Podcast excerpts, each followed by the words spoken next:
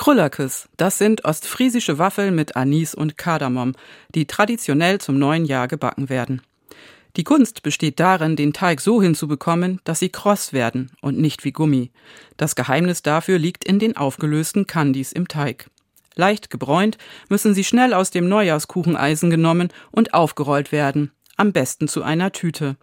Mit Sahne gefüllt ein himmlischer Genuss. Allein wenn ich daran denke, rieche ich sie förmlich. Bei uns wurden immer so viele gebacken, dass sie bis zum Ende des Winters reichten. Eine große Metalldose voll. Wenn ich jetzt in den Ferien in meine alte Heimat fahre, dann muss ich unbedingt eine Packung kaufen. Als Erinnerung, aber auch aus Dankbarkeit, eine so schöne Kindheit gehabt zu haben. Kommen Sie gut durch die Nacht und bleiben Sie behütet. Tina Hülsebus, Schulpastorin in Lüchow.